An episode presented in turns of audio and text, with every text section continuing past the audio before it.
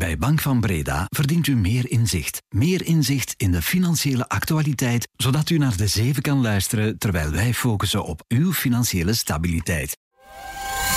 Welkom bij de zeven van de tijd. Elke dag om 7 uur. Onze blik op de zaken in 7 punten. Dit is Bert Rijmen. Goedemorgen. De Vlaamse industrie vraagt een pak minder vergunningen aan. Het waren er vorig jaar 14% minder dan voordien. De beurzen geraken maar niet op dreef. Sinds 1 januari kleurt alles rood. Hoe komt dat? En wanneer is er beterschap op komst? En de Ferrari onder de oogstmachines die wordt binnenkort gemaakt in Vlaanderen. We praten met de verantwoordelijke product engineering van CNH Industrial. Het is donderdag 18 januari. Welkom.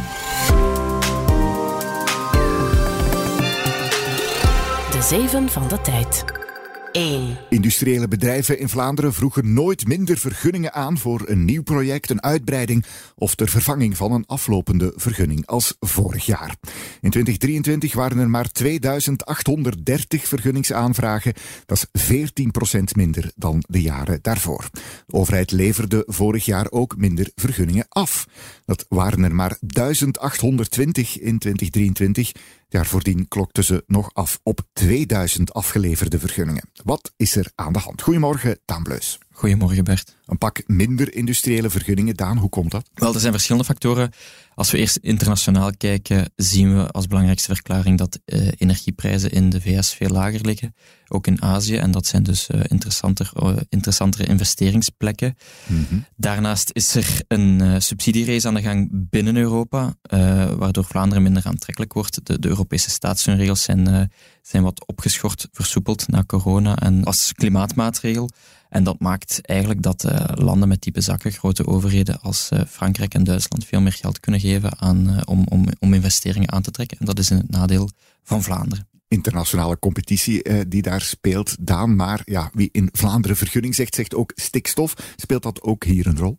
Dat speelt een rol. Uh, dat, dat, dat kan bijna niet anders. In juli is de vergunning van Ineos vernietigd. Een bedrijf met eigenlijk vrij lage stikstofuitstoot. En dat ja, moet toch ook uh, zijn binnengekomen in andere directiekamers.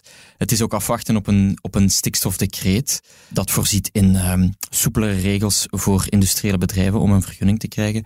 En dus bedrijven die een hervergunning nodig hebben of een investering plannen, die stellen waarschijnlijk hun, uh, hun aanvraag uit, zolang er geen decreet is. Dus zodra dat decreet er is, zou het misschien wel eens omhoog kunnen gaan met de aanvragen, maar uh, het toont wel dat er nood is mm-hmm. aan, uh, aan rechtszekerheid. En dat, dat hoor je ook bij, bij grote bedrijven. Ja. Ja, wat, wat zeggen die eigenlijk over ja, die lage vergunningscijfers? Wel, zij wijzen toch ook wel op die, op die subsidieregels. Grote multinationals met, met Vlaamse CEO's die zeggen ja ik hoor van mijn Duitse collega's dat het veel, veel aantrekkelijker is om daar nieuwe installatie te zetten, omdat ja, het, het, het Vlaamse budget kan er totaal niet tegenop. Als er een duurzaam project is, dan, dan kiezen ze liever voor Duitsland of Frankrijk. Mm -hmm. de, de, Vlaamse politiek vreest bijvoorbeeld dat Umicore met zijn nieuwe batterijrecyclagefabriek, Umicore, een Vlaams bedrijf, naar Noord-Frankrijk zou trekken, omdat ja, daar ook veel meer subsidies kunnen gegeven worden. En ja, zijn ze van plan om daar iets aan te doen, onze overheden? Wel, dat is moeilijk op Vlaams niveau, maar uh, België is nu Europees voorzitter.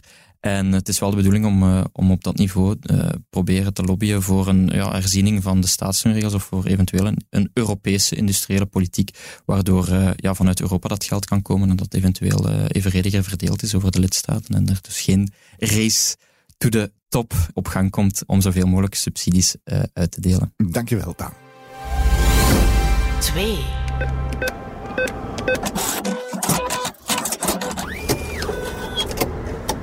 Batopin moet terug naar de tekentafel. Dat is de alliantie van grootbanken die ervoor moet zorgen dat iedereen in België een cashautomaat in de buurt heeft. U weet wel van die nieuwe cashpunten. De federale overheid merkt dat dat niet gaat zoals afgesproken en tikt de banken op de vingers. Vorig jaar kondigden de banken aan dat ze een groot deel van hun automaten gaan afdanken.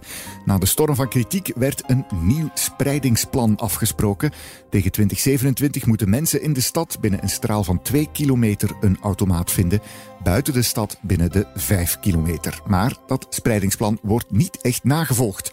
Bevoegde ministers van Petegem, Dermagne en Bertrand hebben nu een brief gestuurd naar Batopin omdat ze merken dat er automaten worden geplaatst op andere plekken dan voorzien door de Nationale Bank. Die trekt Batopin daarom opnieuw mee naar de tekentafel voor een update van het spreidingsplan. 3. De beurzen schieten maar niet in gang dit nieuwe jaar. Eind vorig jaar was er een mooie rally, maar sinds 1 januari kleurt alles rot. De markten zitten met tal van kopzorgen. De welke dan? En is er snel beterschap op komst? Goedemorgen, Serge Mampai.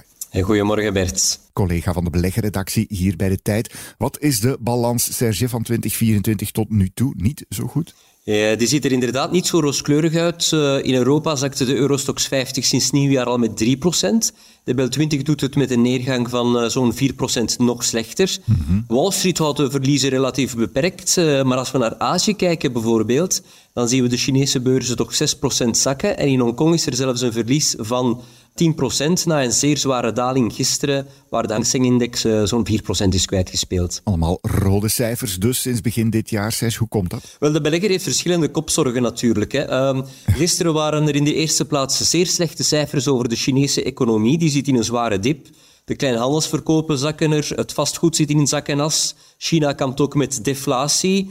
De schulden lopen intussen op. Daar tegenover is België nog relatief oké. Okay. Ja. Dat is China. Uh, als je ook naar Europa kijkt, dan zie je ook hier de economie uh, krimpen. De Duitse economie kromp vorig jaar licht. De industriële productie in de hele eurozone bleek uh, deze week is meer dan 7% gezakt op jaarbasis. Ja, dat zijn toch serieuze cijfers. Hè? En dan een bijkomende kopzorg is dat ook die zorgen over de inflatie toenemen. En we weten dat de Houthis in Jemen schepen aanvallen die naar het Suezkanaal willen varen. Daardoor moeten veel meer schepen uh, langs Zuid-Afrika omvaren. En dan natuurlijk de containervaart fors duurder. China, Europa, de Houthis, Serge, is er kans dat het snel keert? Dat dat ja, beursoptimisme van het eindejaar terugkomt? Wel, de markt rekende op uh, snelle en felle renteverlagingen door de centrale banken. Mm -hmm. uh, dat zorgde eind vorig jaar voor een rally op de beurzen. Nu waarschuwen de centrale bankiers, zowel bij de Europese Centrale Bank als de Federal Reserve dat zij misschien toch niet zo snel die rente gaan verlagen. Nu, die rente zal de komende weken waarschijnlijk uh, de marsrichting op de beurzen blijven bepalen. Zolang dat daar onzekerheid over is, zou ik toch voorzichtig blijven. Dankjewel, Serge Mampai. Graag gedaan. 4. Waar kijken beleggers nog naar uit vandaag? Dat zijn de resultaten van Birkenstock. De eerste sinds het Duitse sandalenmerk naar de beurs is getrokken. Voorkennis. Birkenstock waagde zich in oktober aan een IPO. En dat in een jaar waarin zowat alle andere bedrijven met beursgangambities die toch even in de koelkast stopten door het slechte economische klimaat. Eerst leek Birkenstock te worden afgestraft voor die gewaagde zet met een pijnlijke koersval vlak na de introductie. Maar intussen is dat hersteld en noteert het aandeel mooi boven de introductieprijs. Benieuwd of dat kwartaalrapport daar straks verandering in brengt. Al hebben analisten vrij positieve verwachtingen. Ze rekenen op een bruto bedrijfswinst van 88 miljoen euro. 5. Enter the Samsung Galaxy S24 Ultra. Samsung released a video about some of the AI capabilities. Galaxy AI, that's going to be the big topic. Next level AI and software smarts. Samsung heeft zijn nieuwe telefoons voorgesteld. En één ding dat opvalt, ze zitten chockvol AI. De Zuid-Koreaanse elektronica-reus heeft zelfs een specifieke naam voor de artificiële intelligentie die in zijn telefoon zal zitten: Galaxy AI. De nieuwe Galaxy S24 smartphone is is er nu mee uitgerust. Live vertalingen doen, beelden bewerken en volledige berichten opstellen. Het gaat om generatieve AI die in de telefoon geprogrammeerd zit en die dus geen beroep hoeft te doen op een externe server ergens. Samsung gebruikt AI in zijn telefoons voor het eerst als een echt verkoopsargument. En dat moet wel, want het is lang niet de enige meer die daarop kapitaliseert. Ook Huawei, Google en Apple zetten in op AI aangedreven smartphones om zich te onderscheiden van de rest. En vooral die laatste hijgt Samsung in de nek, want uit een onderzoek van bureau International Data Corporation heeft Apple vorig jaar voor het eerst meer smartphones verkocht dan Samsung. 6. We gaan in Vlaanderen de Ferrari onder de oogstmachines maken. Na 10 jaar onderzoek en 150 miljoen investeringen is de landbouwmachinebouwer CNH Industrial eraan begonnen. Die is in het West-Vlaamse Zedelgem gestart met de productie van wat waarschijnlijk de snelste maaidorser ooit is. Uiteraard een gevoel van trots. Mark Bomberna is product engineering verantwoordelijke voor de oogsttechnologie bij CNH Industrial. Wij hebben op de Agritechnica in Duitsland de grootste landbouwbeurs ter wereld de gouden medaille weggekaapt met ons nieuw product in de categorie van groene productiviteit. Dus we zijn zeker zeer trots. En dat product is dus de New Holland CR11 Maaidorser.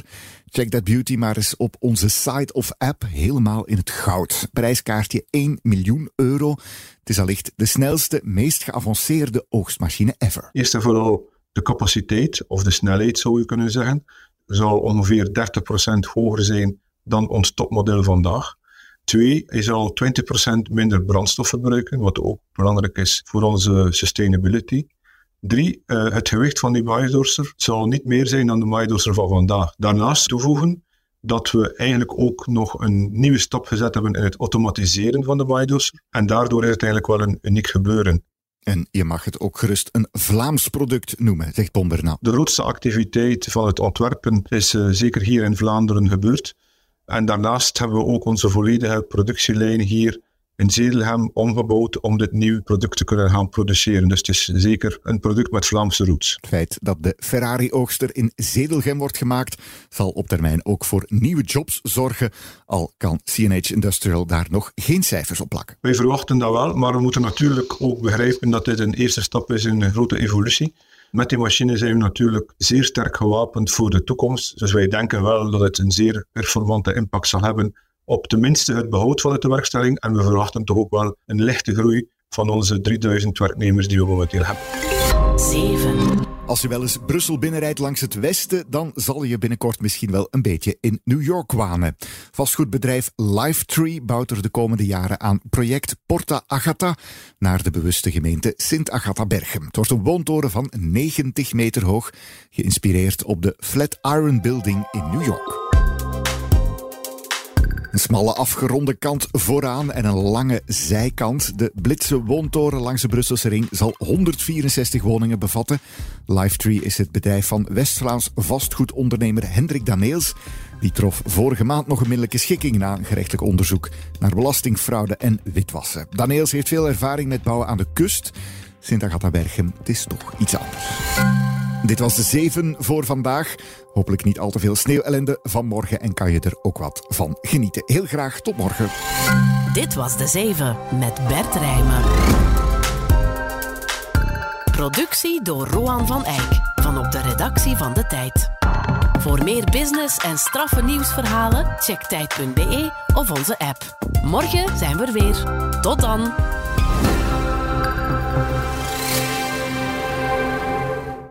U verdient meer tact. U verdient meer contact. U verdient meer oogcontact met uw financiële partner, die ook oog heeft voor uw financiële situatie. Ook u verdient meer Bank van Breda. Professioneel en privé. Bank van Breda. Enkel voor ondernemers en vrije beroepen.